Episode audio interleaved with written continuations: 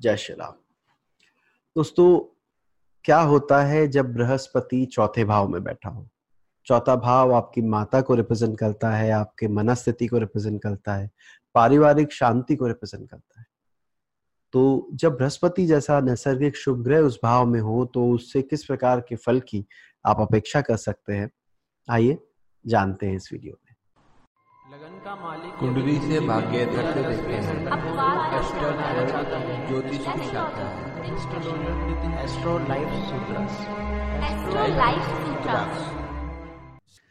जैसा कि हम सब जानते हैं कि चौथे भाव से माँ का, वाहन का पारिवारिक शांति का, मनस्थिति का विचार किया जाता है।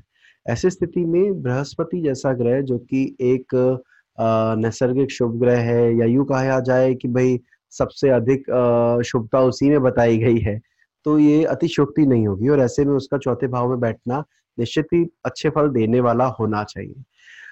नो डाउट ये अच्छे फल देता भी है। लेकिन बात यह है कि आज की इस दुनिया में आ, इस समय में बृहस्पति जिस प्रकार के फल देता है क्या वो वांछनीय है? क्या व्यक्ति उन बृहस्पति के गुणों को अपने जीवन में लेना चाहेगा? आ, ये एक प्रश्न है जिसके बारे में विचार करना आवश्यक है। आज यही जानेंगे कि बृहस्पति चौथे घर में है तो क्या गुण देता है और आज के टाइम में, आज के समय में उसको किस प्रकार देखा जाता है। देखिए, पहला जो गुण बताया गया, वो ये बताया गया, ऐसा व्यक्ति माता पिता का सेवक होता है। क्यों होता है? हम जानते हैं बृहस्पति क्या कहूँ, जिम्मेदारियों को उठाने वाला ग्रह है, जिम्मेदारियों का निर्वहन करने वाला ग्रह है। ऐसे में वो यदि किसी व्यक्ति से ऋण लेता है किसी से कोई एहसान लेता है तो उसको भूलता नहीं। और हम सब जानते हैं कि माँ बाप और गुरु इनके ऋण को कोई ज़िंदगी में चुका नहीं सकता। इस वजह से आ, माता पिता का ये हमेशा वो कृतज्ञ बालक की तरह रहता है और उनकी सेवा में तत्पर रहता है यदि बृहस्पति चौथे भाव में हो। ये योग निष्कपट योग, ये भी एक योग है, जातक तत्व में ये दिया हुआ है। बताया गया है, चौथे भाव में यदि शुभ ग्रह हो पर्टिकुलरली बृहस्पति हो तो व्यक्ति के मन में कपट नहीं होता। देखिए, योग ये बहुत अच्छा है। आप अगर मन में कोई कपट नहीं रखते हैं, जो है सामने वाले को बता देते हैं। परंतु मैंने क्या फील किया है, या मेरे पास जो केसेस आए हैं, उनमें मैंने क्या देखा है कि अगर किसी परिवार की पुत्र वधु की कुंडली में ये योग है निष्कपट या बृहस्पति चौथे घर में है तो आ, उसकी अपने ससुराल पक्ष से बनने में परेशानी आती है। उसका कारण ये है कि लैक ऑफ़ डिप्लोमेसी ये एक रीजन उसका बनता है कि आपको जैसा जो चीज़ फील हो रही है वैसा घर वालों को बता देते हैं। अगर आपको कोई चीज़ पसंद है तो आप वो बता देते हैं और अगर आपको कोई चीज़ ना पसंद है तो वो भी आप अपने परिवार के समक्ष रख देते हैं। अब उसमें होता क्या है? उसकी वजह से कई बार परिवार के लोग यू नो एक जो सलीका है बात कहने का, वो उस तरह से बात की नहीं आई है। बिल्कुल स्ट्रेट फॉरवर्ड वे में आपने बता दिया है। इस वजह से वो परेशानी का कारण बनती है या परिवार और उनके बीच में दुर्भावना पैदा होती है।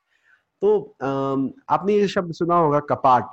कपाट दरवाजे को कहते हैं और कपट शब्द भी कहीं ना कहीं उस, उसी कपट शब्द से ही कपाट बना है कि अपने मन की बात को मन में रखना है, कब कहना है, कब नहीं कहना है।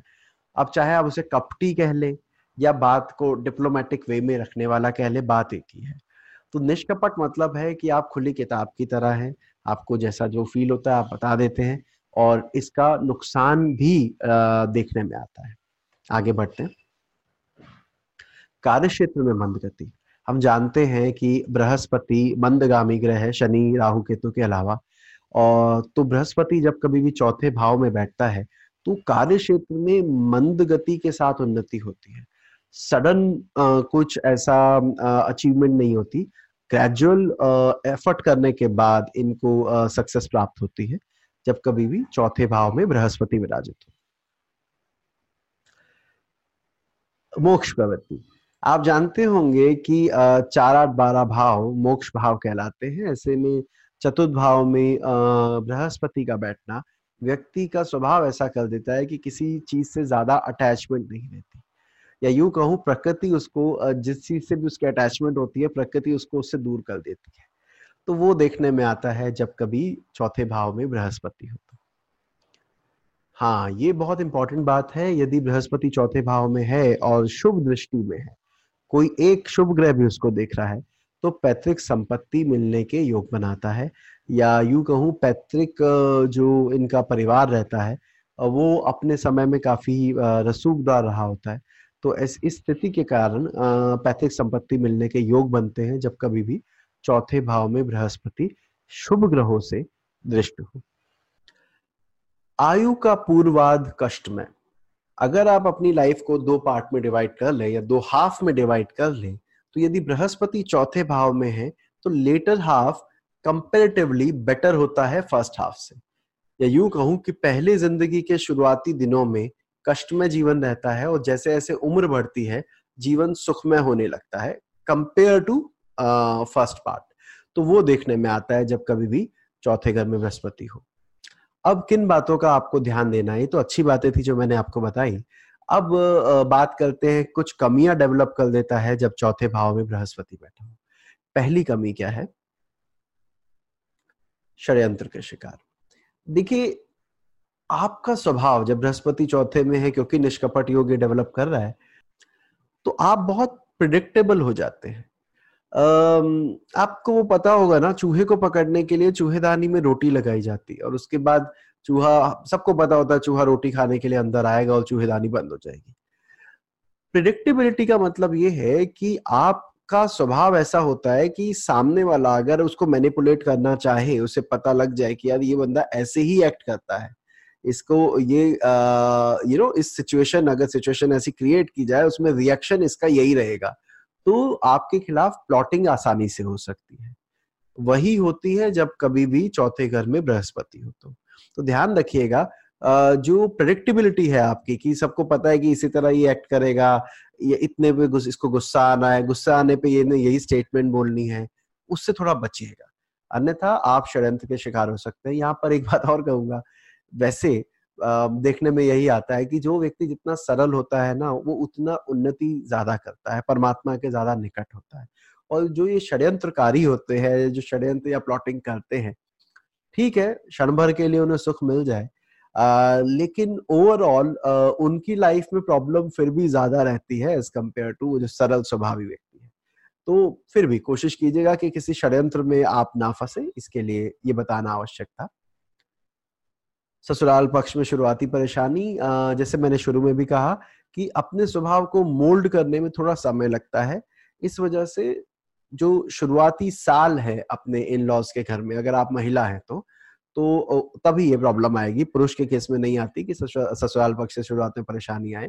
तो आप प्रयास कीजिएगा कि धीरे धीरे सही घर में मिलने का कोशिश कीजिए और रिएक्शन बहुत जल्दी मत दीजिए। क्योंकि जब आप रिएक्शन जल्दी देंगे तो उसका प्रभाव आपकी मैरिड लाइफ पर लंबे समय तक रहेगा। वो कहते हैं ना, रहीमन धागा प्रेम का मत तोड़ो, चटकाए, तोड़े से फिर ना जुड़े जुड़े गांठ पड़ जाए। तो भाई ठीक है, आपने शुरुआती दिनों में अगर कोई ऐसी इवेंट हो गई तो वो लाइफ टाइम के लिए याद रह जाती है, चाहे रिलेशन कितने ही इम्प्रूव हो जाए आगे चलकर, पर वो प्रॉब्लम कहीं रह जाती है।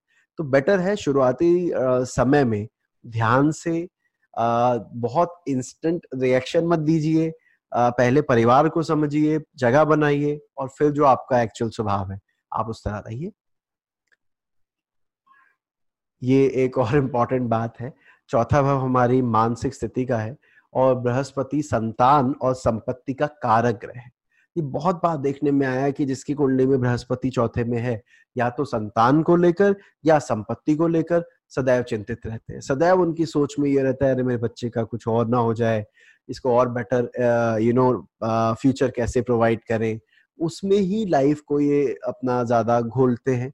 अ, या फाइनेंशियल क्राइसिस को ओवरकम करने के लिए पैसा आने के बाद पैसे को इन्वेस्ट करने के लिए इनकी सोच उस तरफ़ रहती है। तो वो एक और चीज़ इसमें देखने को मिलती है। अगले अंश में हम जानेंगे कि ऋषि कश्यप ने इस बारे में क्या कहा है।